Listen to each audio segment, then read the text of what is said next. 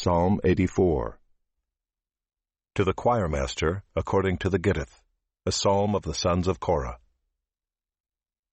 How lovely is your dwelling place, O Lord of hosts!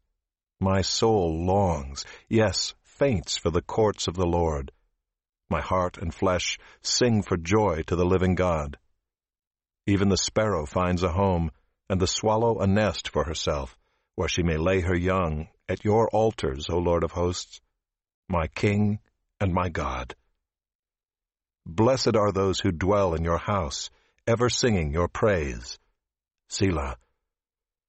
Blessed are those whose strength is in you, in whose heart are the highways to Zion. As they go through the valley of Baca, they make it a place of springs. The early rain also covers it with pools. They go from strength to strength.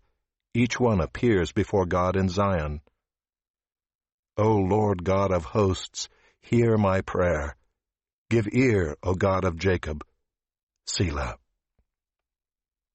Behold our shield, O God. Look on the face of your anointed. For a day in your courts is better than a thousand elsewhere.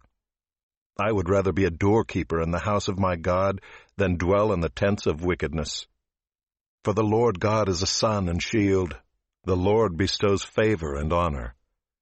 No good thing does he withhold from those who walk uprightly.